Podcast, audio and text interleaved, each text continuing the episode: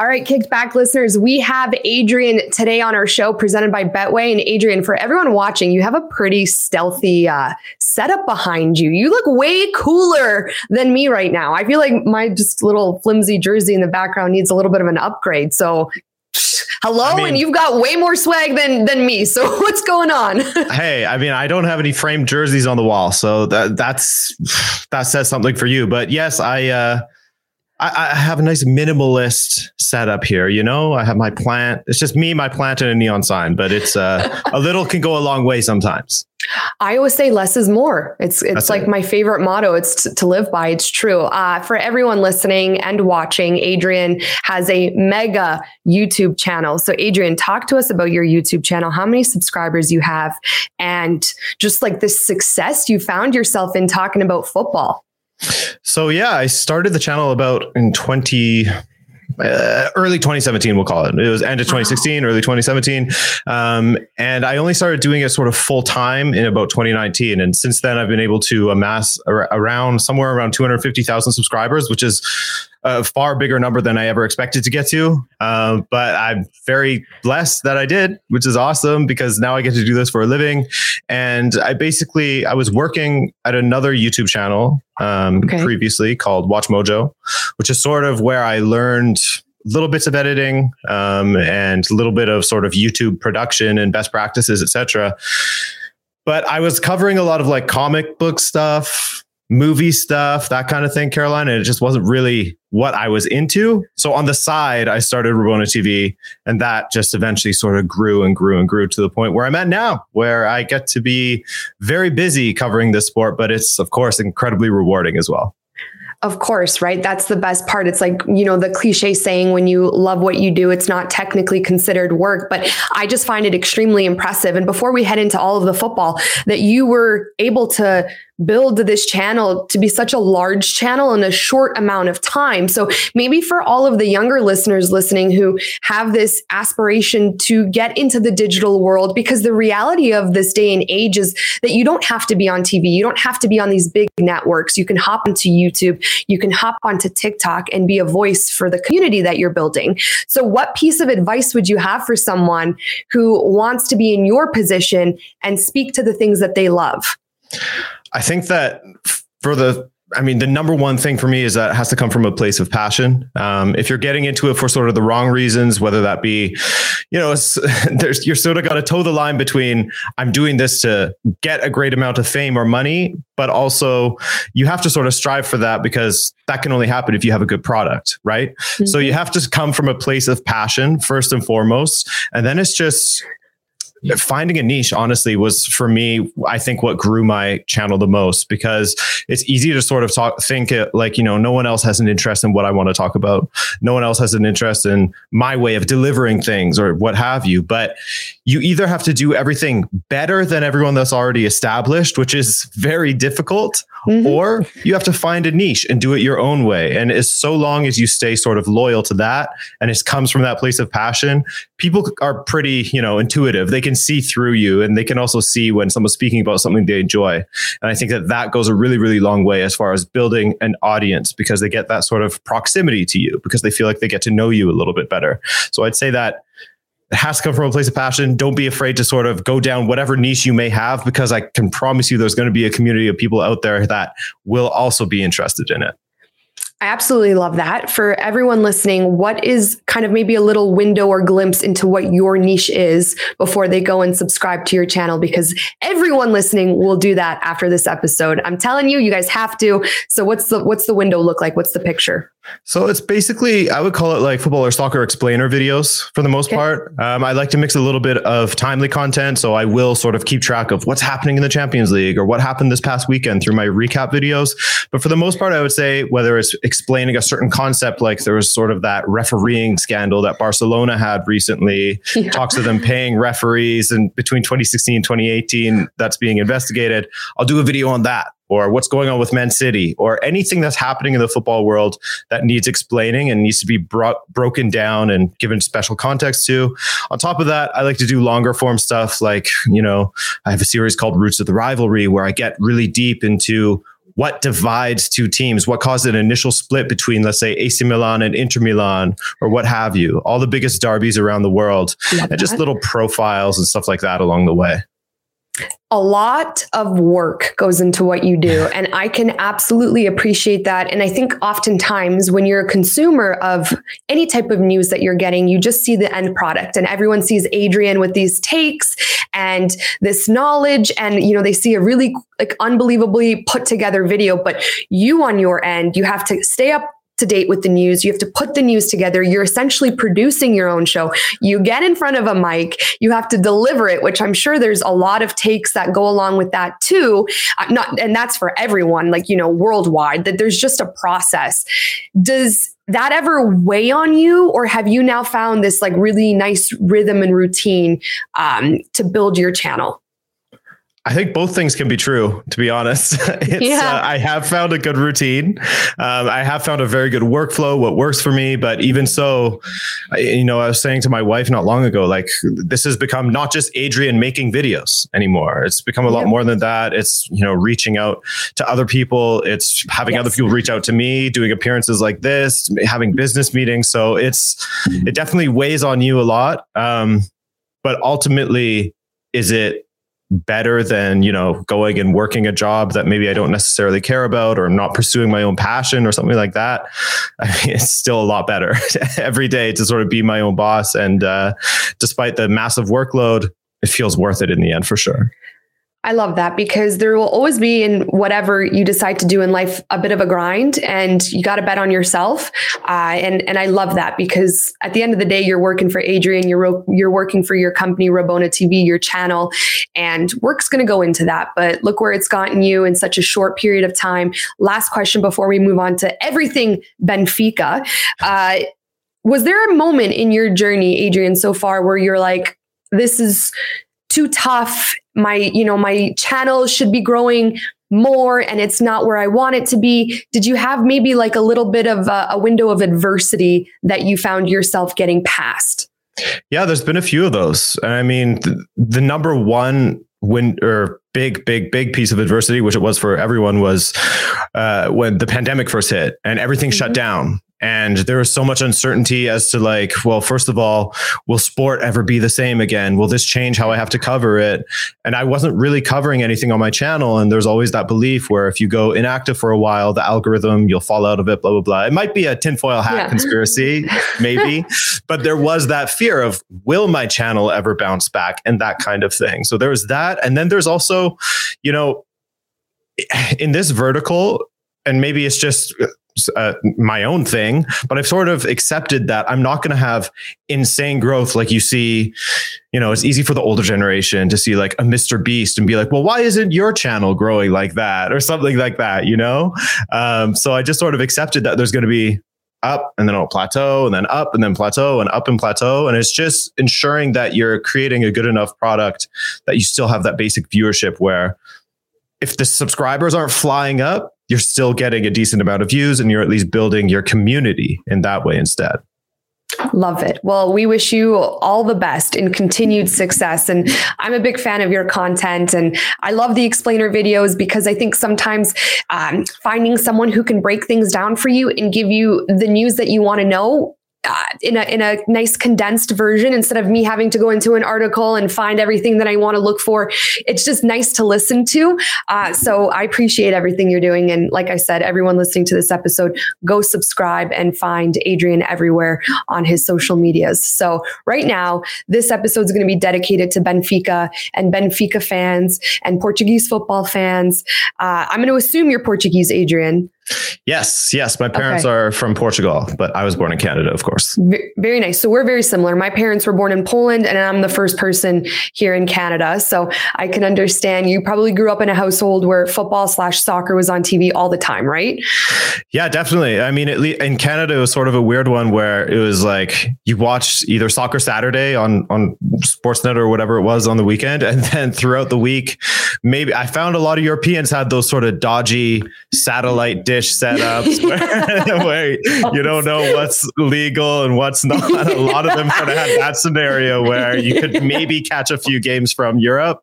Um, but yeah, that was uh, that was uh, mostly how I came across it. Hashtag relatable. Um, and Sundays, Serie A. I don't know about you, but that's all I watched growing up. Like that was just the best part of my my week because my Sundays were dedicated to like everything AC Milan was doing in Serie A back then. So uh, I don't know if you can relate to that, but that was me. Uh, big Benfica fan for you. Where did your love come from for the club, and have you been a fan of the club for a long time now? Yeah, definitely for a very long time. I remember sort of some of my first memories of watching football with my dad was Euro 2000. Mm-hmm. Um, and I remember Nuno Gomes, this Portuguese player who had beautiful, long, flowing hair, um, and just the goal that he scored against France and the way he celebrated. And I was like, whoa, who is this guy? Um, like, this sport's pretty cool. These people are going crazy. Like, I want to check this out more. And he at the time, I think it was on his way to Fiorentina from Benfica, but he later came back to Benfica, and he was sort of my gateway into Benfica.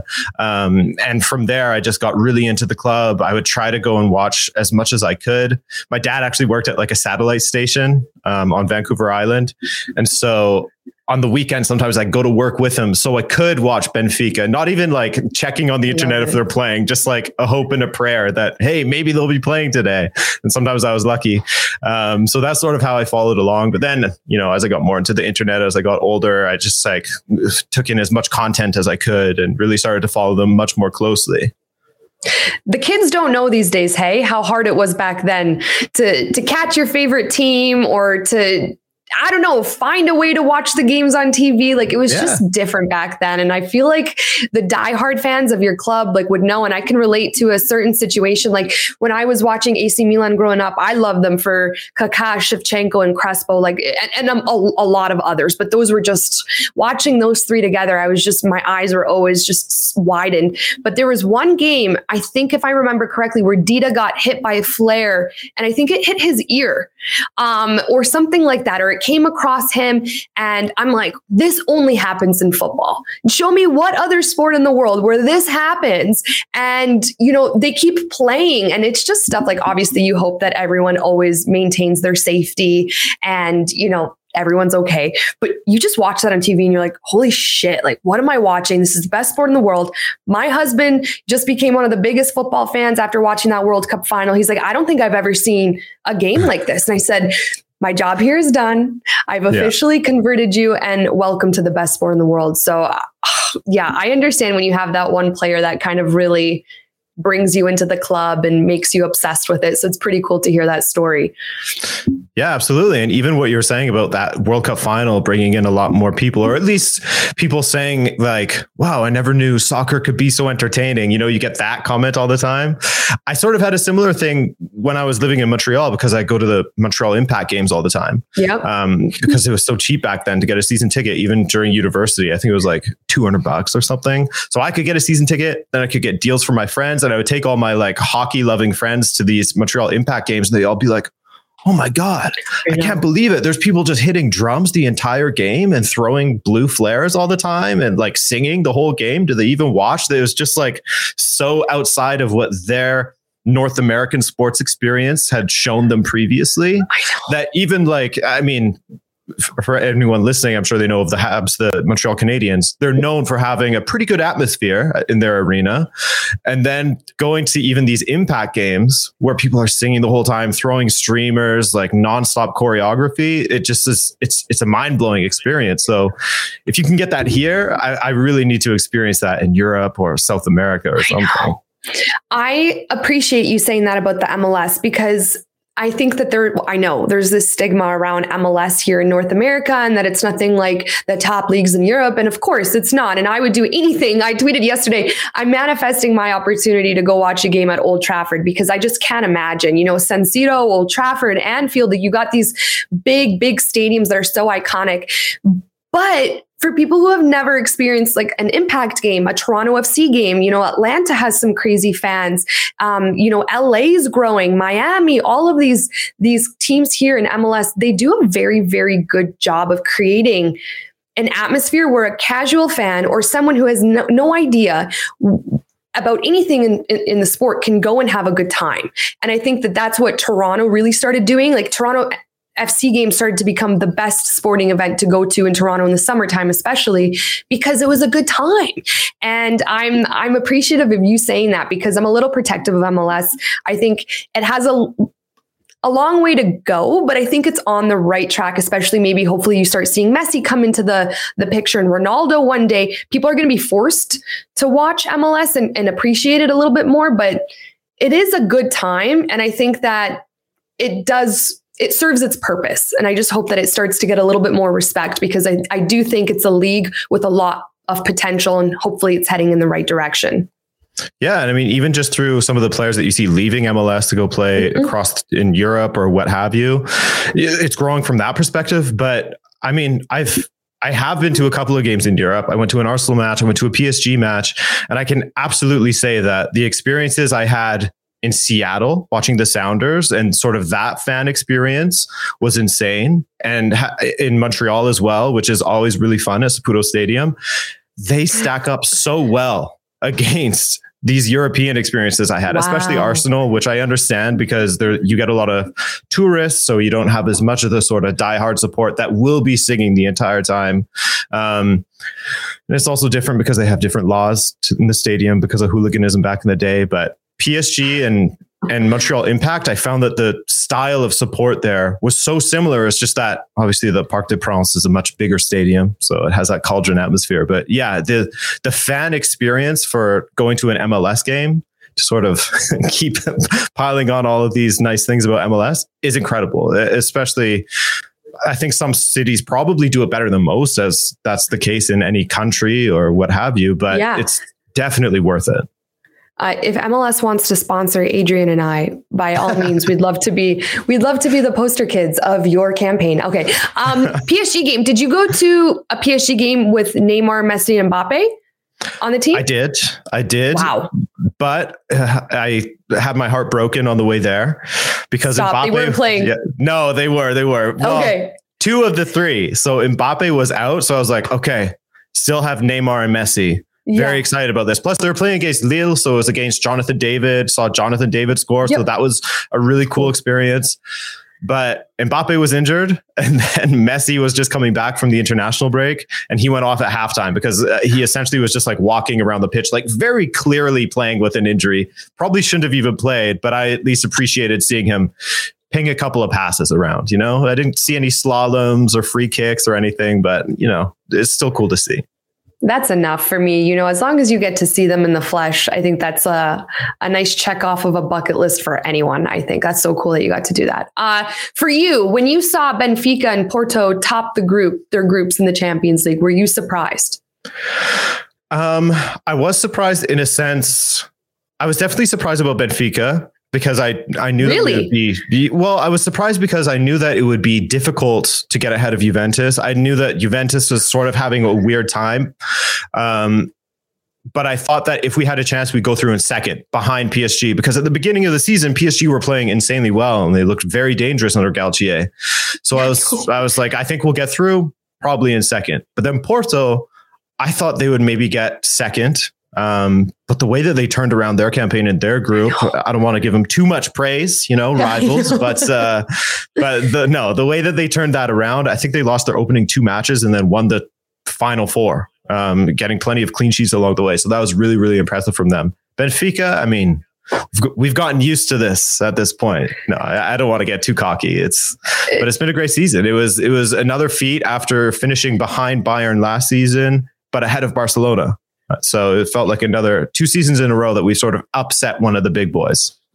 I, I, know you're a Benfica fan, but I was happy for Porto because they have Eustáquio and he scored a couple of those Champions League goals yeah. uh, right before the World Cup. And I was just happy for him because I'm like, okay, now he's going to go into the World Cup in some pretty good form. Uh, so I was happy to see them do that. And unfortunately, they they just lost to Inter, red card. What can you do? But Benfica, right before the World Cup, I think that they were one of two teams. I believe it was them and PSG who'd been undefeated in Europe's top five leagues. Like this is or top six leagues. This is a team that I think that when people were looking, and, and I will include Porto in this conversation because these are two Portuguese teams that I think people didn't expect to do so well. And here they are topping the group, surprising people. Benfica went on this really good run again in Europe.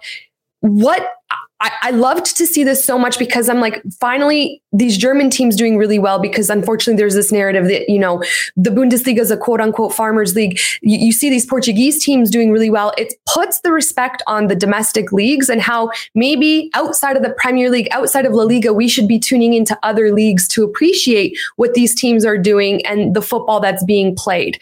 Why should people be watching the Portuguese league and why should people be tuning into teams like Benfica? I think that watching the Portuguese league, you're going to see the stars of the future. Really, there's so many that have come out of just Porto, Sporting, and Benfica alone. Benfica, especially, has sort of become known in this last decade as far as like selling off talent to the top leagues around the world. Previously, it was Porto who's doing that all the time. Sporting comes up with a big player now and then as well. So I think that as far as developing talent, the Portuguese league is one of the best in the world at this moment because they really focus on the academies because it's not a very wealthy country nor a very wealthy league. They can't really rely on the transfer window. They have to be really smart in the transfer window, like what Benfica did with Enzo Fernandez, buying him mm-hmm. for about, I think, 17 million euros all in and then selling him off for 120. So you get that as well. And, um, the, the recent success has been good because Porto, like I was saying, they don't feel like they're at the peak of their powers, but they're always incredibly competitive. Always, always, mm-hmm. always. And even in the last couple of years, where prior sporting was sort of had sort of fallen off a little bit, they're really struggling to do anything both domestically and in Europe. They've gotten a lot better lately under Ruben Amorim, a good young manager to sort of revolutionize them a little bit, bring them a league title they hadn't had for a while.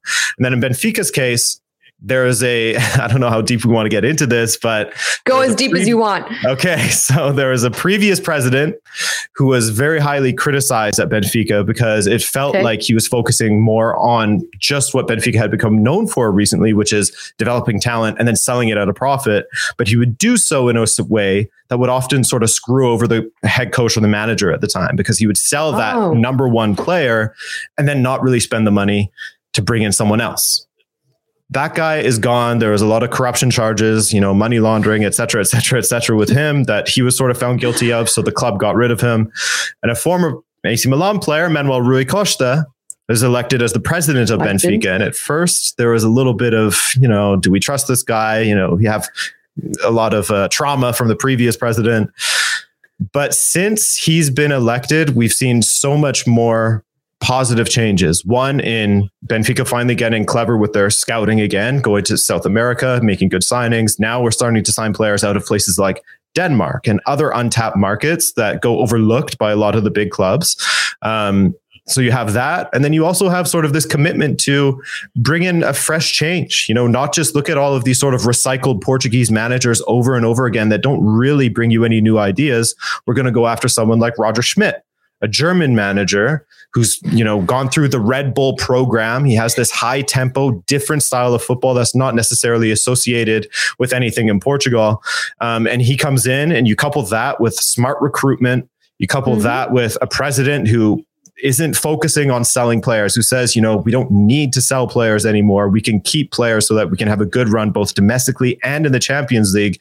And it's just been this perfect storm of good recruitment, great coaching, a new style of football, newer style of football in Portugal, not as common, and uh, even in the Champions League, it's it's it's been working really well for us as well. So it's it's I don't know, it's. Uh, I haven't seen this in a while, Caroline. I've honestly, I'm a little bit uh, shocked to see it because we're so used to Benfica always failing at the last step, struggling, etc. I think it's been three years without a trophy, but it's looking good so far this season. I, I don't want to, you know, jinx anything. Yeah, I get it. Don't worry. It could be worse. It could be 11 years without, uh, without a trophy. So three years. You know what I mean? It, it always could be worse.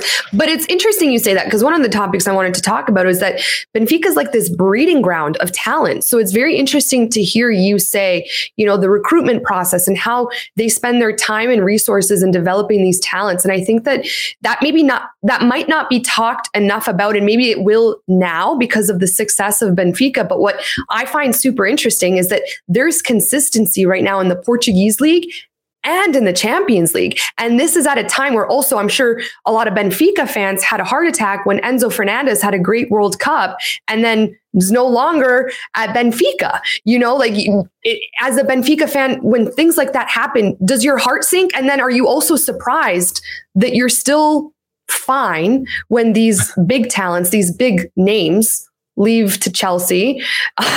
and probably, I'm assuming if I'm Enzo, I'm also like, what the hell? I may have been able to win a Champions League with Benfica, and now I'm in a club that's kind of a little bit of a disaster. I mean, it's maybe a whirlwind for you guys, but maybe also calming. Like, talk to me. What's that like? Yeah, so it's the Enzo one is a separate thing in a sense, but as far as having great talent and then feeling like you're losing it too early, we're very much used to that. I mean, yeah. For João Felix in particular, who's at Chelsea now, also, funnily enough, um, he was a player that he came out of our academy and he was getting some opportunities in that first breakout season that he had. But he only started to get opportunities frequently, regularly, I should say, as of January of that season when Bruno Lage came in. And then all of a sudden, João Felix was like a starter all the time for Benfica. Mm-hmm. So we only really got January through May of João Felix at Benfica. And then he was gone for 120 million. Same thing with Enzo Fernandez. We signed him in July. He's gone by January. Uh, you know, sign him for 17, sell for 120 million. So we're sort of used to that. Darwin Nunez stuck around for two seasons. If we get two seasons out of a talent, at the at the top level because we also have a lot of guys coming through the academy like Ruben Dias who's now at Manchester City and other players. Um, so if we get two seasons out of someone at the top level that's sort of come to be the expectation that that's all we can sort of get used to. Unfortunately, even a guy like Renato Sanches, who went from Benfica to Bayern, he's now at PSG and injured all the time, unfortunately. But these guys typically, it's like one season and then they're gone. So we're used to it. But what sort of differed with Enzo Fernandez, just to get into that really quickly, was that we were told we don't need to sell anyone. We don't need to sell anyone. It's not going to happen. It's not going to happen. If they want to buy him, they have to hit the release clause 120 million or nothing. And so we were all very confident that enzo fernandez is staying. He tried to force a move and then he just you know he accepted his punishment. He had to take a suspension for one game. And then he played great in the rest of january until transfer deadline day where rui costa said that even as of 10 hours before the window closing I was confident that Enzo Fernandez was going to stay, but he forced a move. And I think Carolina might have got a little bit ugly behind the scenes or, you know, broken promises type thing because there's a few Benfica players that unfollowed him on Instagram. You know, let's Ooh, read into the uh, social so, media. I love yeah, it. Yeah, exactly. So it might have got a little bit ugly behind the scenes, but that one felt a little bit more like a, a, major letdown because we're doing so well. He's at the heart of it um, as far as our midfield and that dynamic he has with Florentino in the midfield is just like perfect. Um, we're on this crazy run. He seemed like he was going to stay. Our president said we don't need to sell anyone. And then he's sold like an hour before the window closes. We don't bring anyone else in it's unfortunate, but I think we've all sort of accepted it, even moved on to it at this point because we've had players come in that have done a serviceable job. Obviously, you know, replacing world class talent like Enzo Fernandez is going to be incredibly difficult. They've done a serviceable job. We're still getting positive results, so so far so good. I'm sure we'll buy someone else in the in the summer. That someone else will come and buy for 200 million in, in after a couple months or so. Listen, you guys keep doing what you're doing as long as it works for you. Are Benfica fans mad at Enzo Fernandez? I think that a lot of people are really upset with him just because right after the World Cup, um, there was a lot of interest from Liverpool and Chelsea. And between Christmas and New Year's Eve, there was a game that Benfica had, and Enzo Fernandez played terribly. Apparently, he was telling the club that he wants to go to Chelsea, blah, blah, blah, blah, blah. Following that game, which was our first loss of the season, he flies back to Argentina for New Year's without the club's consent. Um, and that led to the suspension. And then him saying he'll stay there was a shot of him scoring a goal in January, smacking the badge, doing these, smacking the badge, kissing it, like, I'm going to stay, I'm going to stay. And then he forces the move at the end of January. So a lot of people are Shit. quite annoyed with him. Um, but also, like, fool us once, shame on us kind of thing because yeah. to, to change it. Because when he arrived at Benfica, one of the first things he said getting off the plane in the airport in Lisbon was I'm really looking forward to this opportunity. Benfica can be a great springboard for the rest of Europe, which is like, okay, dude, we know what you're doing. like you could have at least fake it, you know?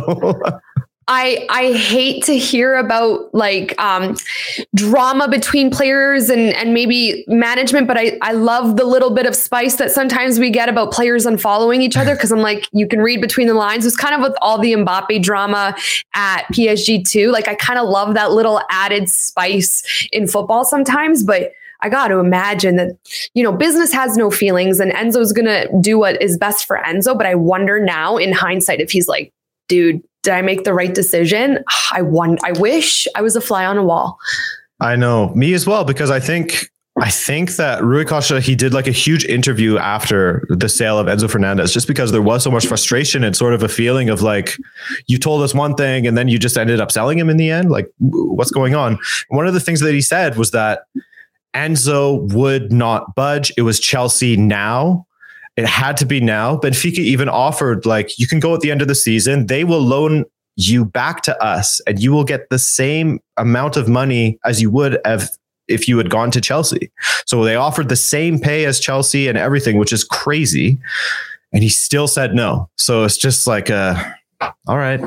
what can you do at that point, right? Oh, damn, damn. Well, I'm sorry, but sometimes Thank these you. things happen for a reason. Yeah. Uh is João Felix overrated? Um, he is definitely struggling with his finishing right now. Um, I think that the move to Atletico Madrid was a boneheaded move, and he, it never should have happened. He just does not fit Simeone's tactics. He does not fit that mm-hmm. style of play. You can see that. Well, yes, Chelsea cannot score goals right now. It, they're failing at that often and often and often. Um, they're looking good in the buildup, and part of that is João Felix. And I think that he's shown just how silky and smooth he can be on the ball. Is he lacking in his finishing in this moment? Yes. But once he finds his form, as we saw at Benfica, I mean, he made a guy like Haris Seferovic look amazing. But what we saw at Benfica was a lethal attacker, um, absolutely lethal. He could finish with both feet. But right now it's just that final that final ball or that finish that isn't quite working. But I'm sort of loath to judge him right now just because nobody's scoring at Chelsea. Like Chelsea in True. general are just really, really, really, really struggling. And I think that his overall play has been pretty good. I know it's a sensitive subject for Benfica fans because you guys saw him in his best. So I, yeah. I, always like to ask that question to anyone who's a Benfica fan. But then on the flip side, when you watched him play for Portugal at the World Cup, do you think that he was at the level he should be? Or do you think that this is a player with such hype around him and even for the price tag at times should be performing at a higher level? I think that the price tag is ridiculous. Like, no player should be worth that, honestly. Um, and a lot of it sort of has to do with the super agent George Mendes and how he drives up those prices somehow for Benfica all the time, which is nice, but he takes a huge chunk also. Um, so I think that the price tag is just ridiculous and it does Felix absolutely no favors at all. Um, yeah, he was definitely overvalued Absolutely. Um, the way he played at the World Cup wasn't superb. Portugal in general were not superb either, but he definitely could have done better. I think that if you were to put a number, I think he's more of like an 80 to 90 million player. Um, we'll see what Chelsea, if they end up making that sale or that purchase final, what number they sort of land on. But I, I fully, fully understand people's criticisms of him because they see this kid go from Benfica to Atletico Madrid to not really do much. They paid 124 million for mm. him. It's just like all these things do not add up. The deal does not add up. But I think from what we've seen at Benfica and little bits we've seen at Chelsea, there's absolutely a player in there. It's just finding that right number. Uh, I don't know. no, no, it's good because you know what? I'm not a hater. I actually every time I watch Portugal play or now Chelsea, mm-hmm. I didn't watch. I, I didn't watch Benfica back in the day when he he was there. I'm always like, I want to see him succeed because I want to see what the hardcore Benfica fans are talking about. But there are just yeah. times where I'm like, he should have taken care of that ball a little bit better, or that pass should have been better. Um, and maybe that's just because I'm looking at him now with this microscope. And again, I, I'm always paying attention to him, but I'm just like, I really want to see this breakout moment from him where I'm like, okay, I get it. And I just haven't seen that. So I always like to ask these questions, but I'm not hating on him. I, I really want to see him succeed. I just I, I have yet to really see him, I think, maybe even reach his highest potential outside of Benfica from what you saw there. Yeah, you're absolutely right. He definitely hasn't been able to hit. I think what it was at Benfica was the consistency, um, mm-hmm. because he's still doing all of the same things. It's just he's not scoring as much as he used to, um, and part of that is playing at teams that you know, don't score a ton of goals in Atletico Madrid and now Chelsea. Uh, you sort of wonder, like, what would João Felix look like if he was playing under Guardiola in that system or something like that? You know, if he was playing in some sort of other system, we'll have we'll have to wait and see what happens with Chelsea because there's a lot of good talent there, but they're just like yeah. not on the same page yet. But yeah, he just needs to get that consistency back in his finishing, or maybe he just overperformed that season and he he tricked us all. I don't know, but um, could you imagine? Finds, yeah, if he finds that consistency, then we'll talk. Then we'll talk. Uh Nunez, you mentioned Nunez. Right now, mm-hmm. you know, what's going on in Liverpool just kills me. It, my dad's the biggest Liverpool fan, so I know my dad's listening to this. I always say oh, no. it when he's listening. You never walk alone. Slightly this season, you might be. But Nunez recently made a statement saying that in the first season of Benfica, he was terrible. And then the second season, he exploded. Is this something that you anticipate happening with him at Liverpool, where he, you know, is constantly having this comparison to Erling Haaland and just maybe at times isn't finishing enough of his chances, where a lot of people are saying for his price tag, which I believe was Liverpool's biggest amount of money that they've spent on a transfer he should be delivering more. Or is this some is this a player that you've seen at Benfica that just needs a little bit more time to adjust He's absolutely one of those confidence players. And I know that, you know, every player is a confidence player, right? But some mm-hmm. are affected by it more than others. You know, Darwin Nunez looks absolutely goofy when he's low on confidence because his he has such a sort of haphazard, chaotic sort of approach where he's all over the place. He's all physicality. He's it's like his his body is going faster than the ball you know that kind of yeah thing. yeah yeah. Um it's so when he finds that confidence he improves greatly. And that's what he had in his second season. And and when i had a lot of liverpool supporters ask me about him and what to expect from him i said exactly that. He's very raw. He's very unrefined when it comes to his touch and sometimes his finishing. He managed to score a ton of goals in his second season at benfica once he was settled once he was confident. Um, but he's going to be a second season signing. Uh, my guess was he would get between 10 and 15 goals. I think it's looking like he'll get more than that.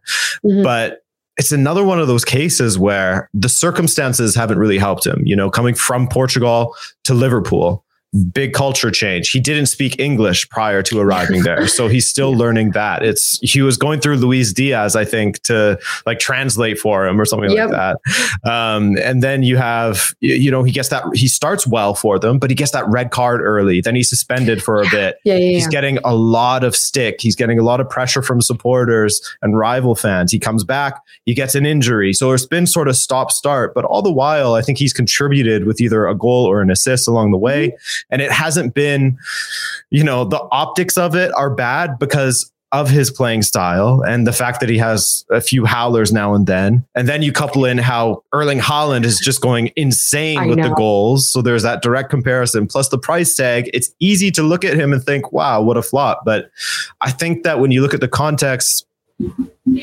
give him a little bit of time because give him a chance to play under a Liverpool team that's really flying because he's not going to be the one with his confidence issues who's going to lift an entire team. He rises with them.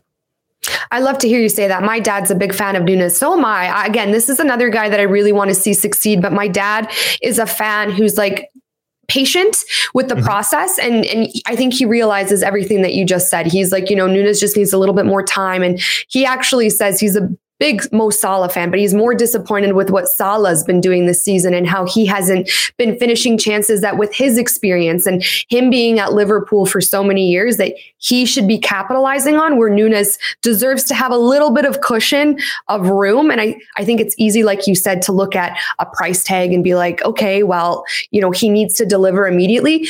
But I think you raise a very, very good point in terms of culture that quote unquote culture shock where he came from Portugal and now he's in England and he doesn't even speak a, a, little bit of English because there was that quote. He said that he doesn't understand what Klopp is saying half the time. And I can't imagine how hard that must be as a footballer. You know, if you're watching film, if you're watching tape, if you're receiving feedback or criticism or even praise, you have no idea what's going on. And that's got to give some type of anxiety or pressure or stress or maybe even feeling like ah, he probably knows he belongs there, but like, what the hell am I doing here? Because I don't know what's going on. And so maybe he just needs a little bit more time. I like that you kind of gave him that grace because I think that he's shown in moments, like even in this most recent game against Real Madrid, he scored that really nice uh, back heel goal, but it needs to be a little bit more consistent. So I'm interested in seeing what season number two looks like for him based on your analysis of confidence for him and, and how he needs that to kind of thrive. So it's me I think that you put it perfectly.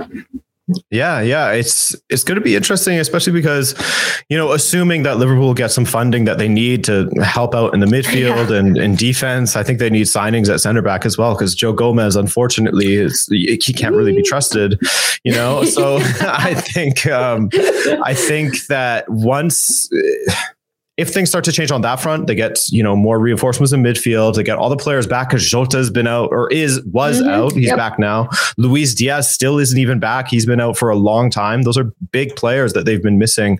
Um, I, I want to see him in a settled team with a because it feels like at this point Liverpool's just sort of like you know scrap season at this point. Let's look ahead to next season, uh, kind of. Yeah. Um, so because Klopp has a knack for developing attackers. And I think that, you know, Darwin has those sort of raw attributes that he would really like and he could thrive under him. Love it. Okay. Question. As someone who's been, I'm assuming, a Portuguese fan for life and has seen a Portuguese team coached by Fernando Santos to a Polish football fan who's watched a lot of teams for Poland go into a tur- tournament and just be I don't hold them to the highest standard. I hold them to a realistic standard, and I'm still disappointed. Is Fernando Santos the guy to to go into a team like Poland, which I'm sure you watched them play at the World Cup, and fix or at least help them get to an improved level?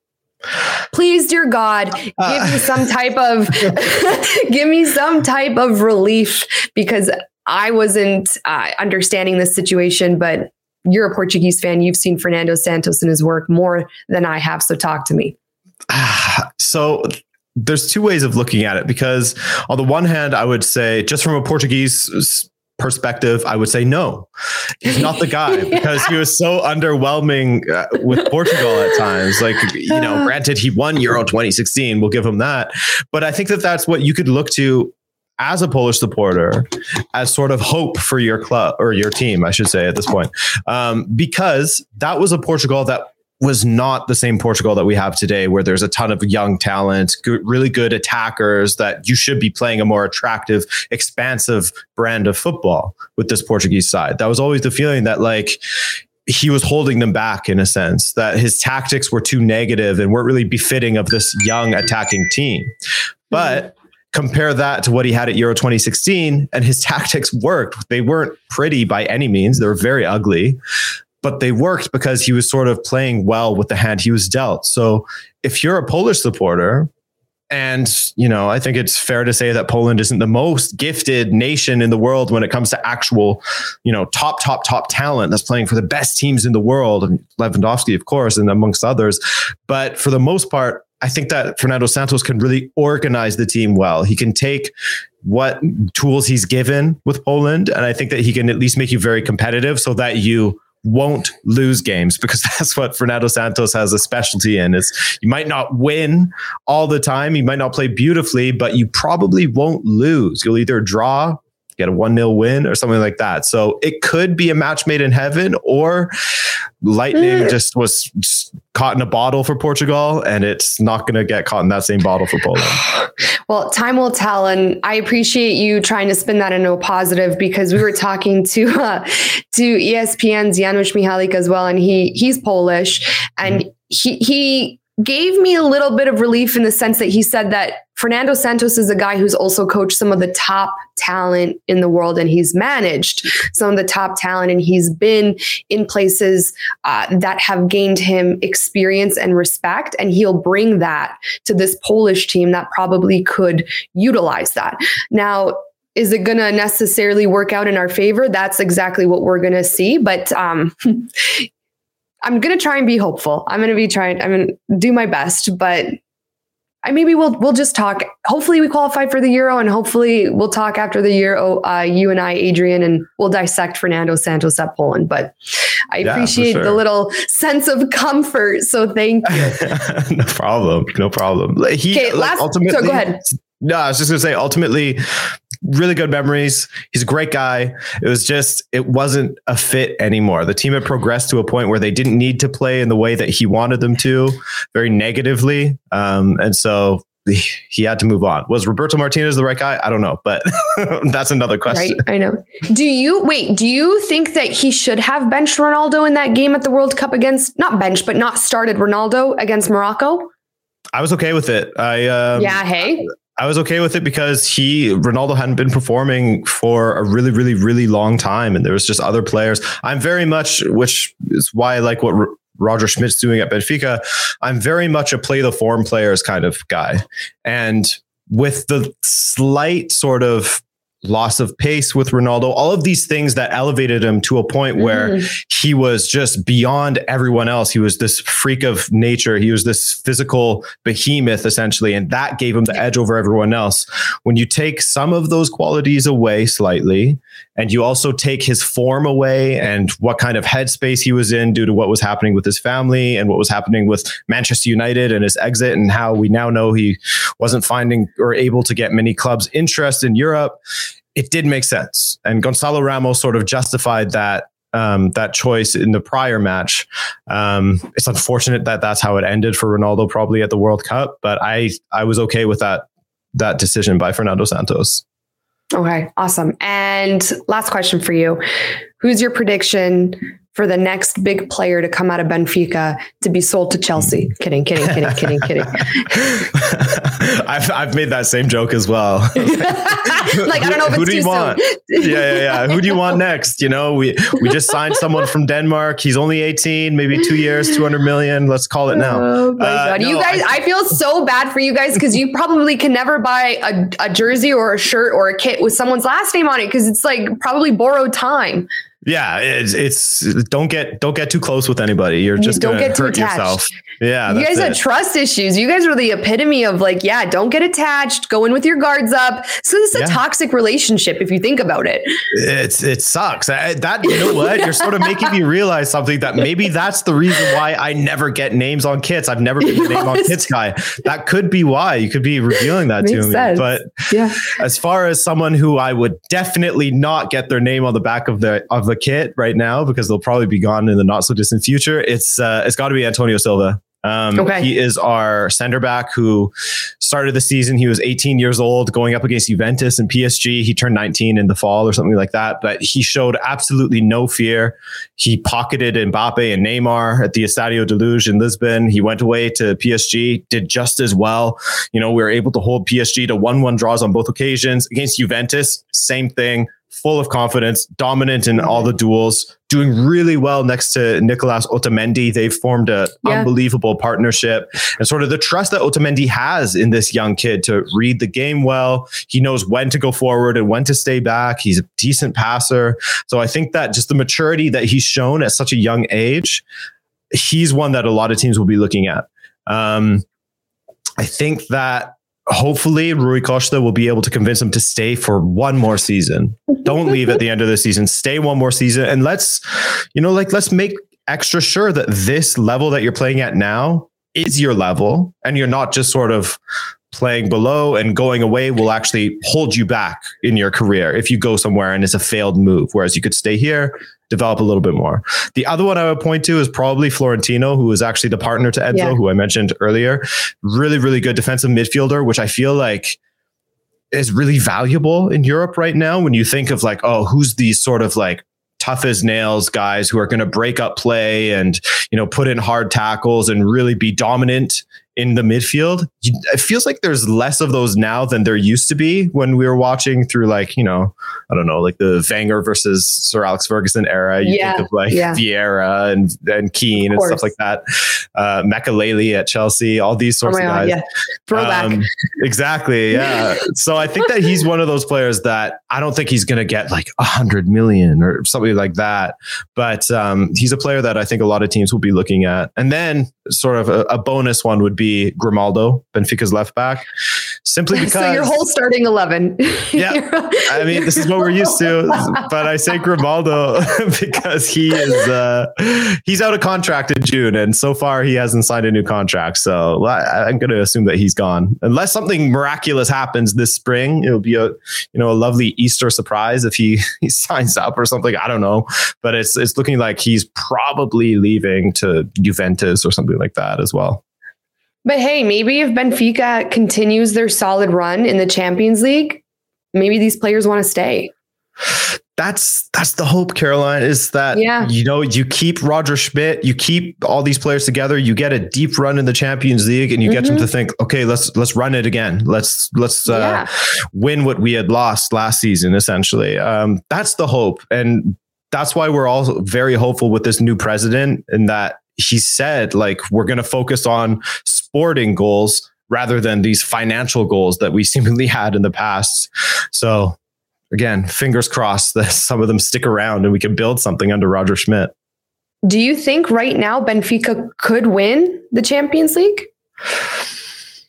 It depends on I mean, there's so much, so much depends on the draw, right? If we get drawn against the German side, you can basically put us down as a loss. For some reason, both at the national and club level, Portuguese teams just fail against German That's side. the trauma. That's the trauma talking. Exactly, exactly. So up against the German side, I think we'll lose.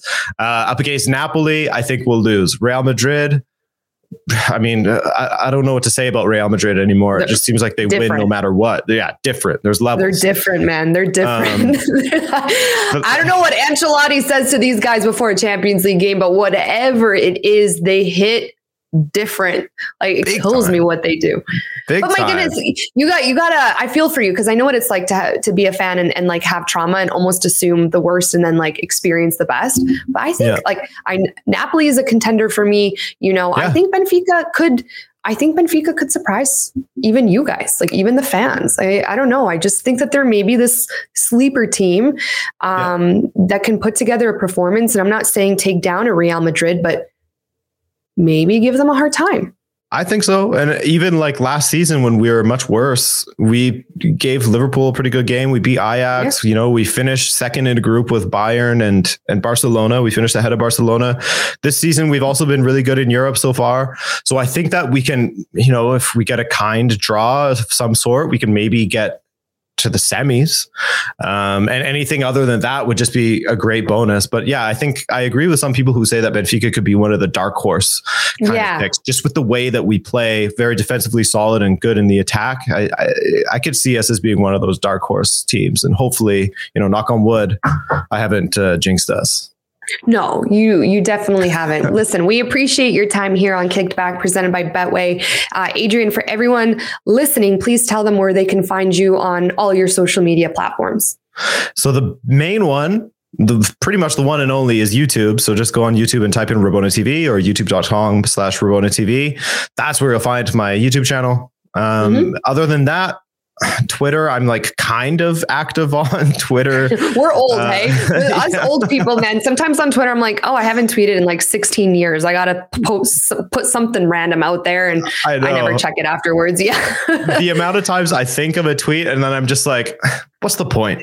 I know. like, I, I, totally. There is. It's so funny. There was one time. I this is this is literally my brain. I was watching Inter versus AC Milan, and I, I believe we were winning. This was before the World Cup. Yeah. And I tweeted, "There's no other team I dislike more than Inter." And I put my phone away for the rest of the day. It was a weekend, and I'm like, I didn't think anything of it. I go back on, and I'm like, this tweet had like ten thousand likes, and people from Italy mm-hmm. were like angry at me, and I got all of these like AC Milan followers, but like all this Inter like Inter Milan people being like, "Who are you?" and "Who cares what you have to say?" And I'm like, this this blew my mind because I'm like, again, I don't think of Twitter as something like to be too active on, which I probably should be a little bit more. But I'm like, the reach that that one tweet had, I'd never experienced something like that in my life. It was just football fans are crazy. They yeah. are crazy in the best way. They are, and and that kind of thing, I just don't want to happen. Like I don't want to invite like a bunch of people to start getting in my mentions. So that's uh, why I have this weird. You don't want death threats from Italy? Why not? No, no, not from not Italian death threats. No, I don't want to deal with those. but no, oh yeah, if, if, people do want to follow a uh, semi-active account on Twitter, then I'm your guy. You know, Rabona underscore TV is uh, is your guy on Twitter. And you're on you're on Instagram too, no? Yeah, but I that's like even more dusty than my Twitter account. Oh. That's like a uh, I post once every six months kind of thing on there. Oh, every once in a while we'll throw up a story, you know, we'll do a little story now and then. but uh, aside from promoting other friends' stuff, it's not probably not worth your follow. But hey, if you want to, Rabona.tv, let's throw it out there. Let's see what happens on Instagram. Adrian, thank you, thank you, thank you. I appreciate your time and you telling everyone about your channel and how you built it. And then, of course, all the Benfica knowledge. Uh, I'm just going to put it out there right now. If it's either a flop or a complete miraculous Cinderella story for Poland with Fernando Santos, I'm having you back on the show and we're going to dissect everything. And then if Benfica has an unbelievable run, potentially wins a Champions League title, we got to get you back on here and get your thoughts on everything. Deal. I'm in. Thank you for having me, Caroline. oh my goodness. Thank you. Thank you. You're the best. No, you. Thank you.